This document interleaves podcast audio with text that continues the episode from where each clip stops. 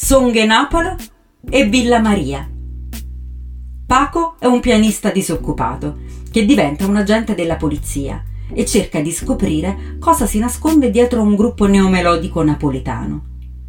Aggiornando il poliziesco all'attuale condizione socioculturale e ammiccando al genere, i manetti firmano una sceneggiatura esilarante.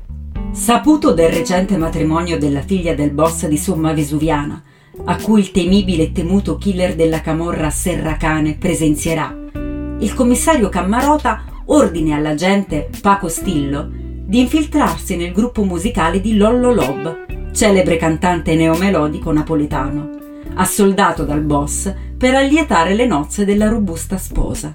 Abbigliato come un coatto e costretto a suonare l'inascoltabile, Paco affronterà con poco entusiasmo, ma grande professionalità, entrambi i ruoli.